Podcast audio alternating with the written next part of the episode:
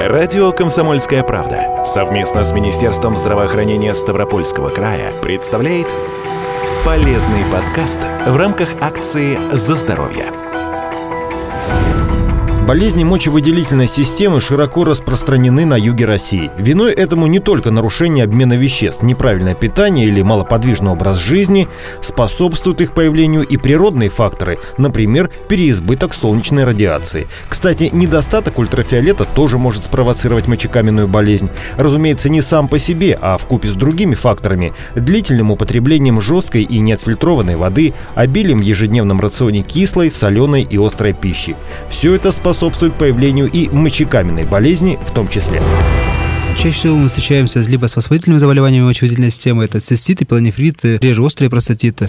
Рассказывает врач-уролог Ставропольской краевой клинической больницы Шамиль Лабжанидзе. Кроме того, мочекаменная болезнь – это буквально бич всего региона, всего Южного федерального округа. То есть очень много пациентов с э, камнями мочевыделительной системы. Каждым годом становится все больше и больше, к сожалению, количество пациентов с запущенными ситуациями не уменьшается. Мочекаменная болезнь развивается как следствие нарушения обмена веществ и проявления образования камней в органах мочевыводящей системы. Состояние, когда камни образуются в почках, называется нефролитиазом. В мочеточниках – уретеролитиаз. В мочевом пузыре – цистолитиаз. Мочекаменная Мочекаменная болезнь может возникнуть в любом возрасте, но чаще поражает людей от 25 до 50 лет. Встречается она и у детей. Причем у детей и пожилых пациентов при мочекаменной болезни чаще образуются камни мочевого пузыря, в то время как люди среднего и молодого возраста в основном страдают от камней в почках и мочеточниках. Слово «страдают» здесь упомянуто без кавычек. Боли от камней в мочевыводящих путях очень сильные, не всегда их получается купировать. Это именно тот случай, когда надо заниматься не самим очагом боли, а причиной ее возникновения. То есть как можно скорее обращаться к врачу и обследоваться у специалиста регулярно. Все районы больницы Ставропольского края имеют возможность обследования пациентов, то есть стандартное обследование урологическое, которое включает в себя сбор анализов, ультразвуковое исследование, рентгенологические методы исследования, выполнить э, не в состоянии. Кроме того, ряд заболеваний успешно лечится в районных условиях. Но если ситуация такая, которая требует э, малоинвазивного лечения, то есть выполнение операции более щадящим способом для пациентов, то, как правило, пациент пациенты попадают в Старопольскую клиническую больницу. Это связано с тем, что больница более качественно оснащена по оборудованию своему, у нас есть возможность излечить пациента, избегая больших разрезов, и плюс, помимо оборудования, и квалификация персонала. Не лишним будет напомнить и о том, что в некоторых случаях симптомы мочекаменной болезни могут совпадать с симптомами совсем других заболеваний почечная колика. Рассказывает врач-уролог Ставропольской краевой клинической больницы Шамиль Лабжанидзе человека небольшой камушек покидает полостную систему почки, движется в сторону мочевого пузыря, перекрывает ток мочи. Это сопровождается болями, боли локализуются в правой поясничной области, иногда в правом подреберье, они иррадируют, отдают в правую подвздошную область и зачастую вызывают состояние схожее с течением острого аппендицита. То есть до сих пор, несмотря на то, что сейчас 21 век, мы сталкиваемся с пациентами, которые приезжают из удаленных районов, либо из других регионов соседних, э, которым по экстренным показаниям был удален червеобразный отросток, то есть аппендикс.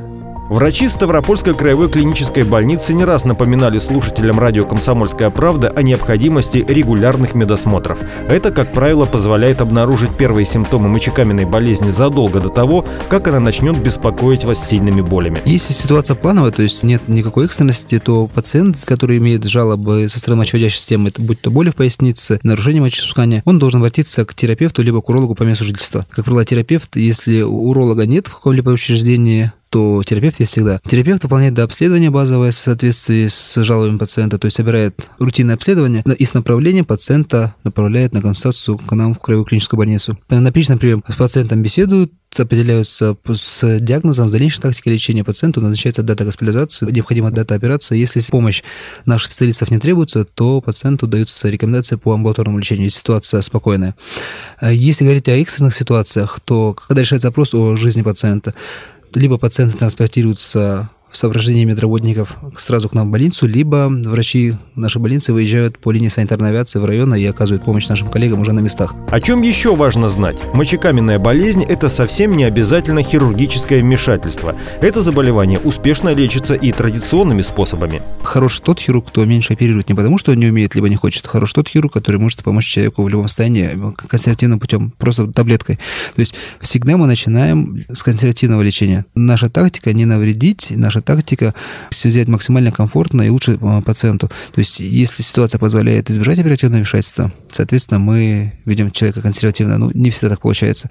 Мы владеем и консервативным лечением, и хирургическим, и хирургия для нас это последний шаг. Варианты лечения разнообразны. Как правило, мы применяем либо эндоскопическое лечение, когда через естественные пути мочеводящие при помощи видеотехники камни из мочеводящих путей захватываются, вынимаются наружу, грубо говоря, либо дробятся на месте. Тут все зависит от квалификации хирурга и от оборудования, которое у него под рукой. И, соответственно, еще это индивидуальных особенностей. Но в среднем операция такая занимает от 15 э, до 30 минут. Также есть вариант дистанционной литотипсии, то есть когда без проникновения в тело человека, без разрезов, человек ложится на специальный аппарат, и при помощи рентген-техники находят камушек, и аппарат пускает концентрированный импульс в этот камень, приводя его к его фрагментации. Такая процедура занимает в среднем э, с укладкой пациента, с поиском камня, с выполнением дробления в среднем от 30 минут до часа в некоторых случаях. В завершении напомню, что поставить точный диагноз и назначить полноценное лечение помогут врачи урологического отделения Краевой клинической больницы в Ставрополе по адресу улица Лермонтова, 208. Телефон в Ставрополе 71 34 14. Предварительная запись на прием в консультативно-диагностическую поликлинику по бесплатному телефону 8 800 700 ровно 74 19.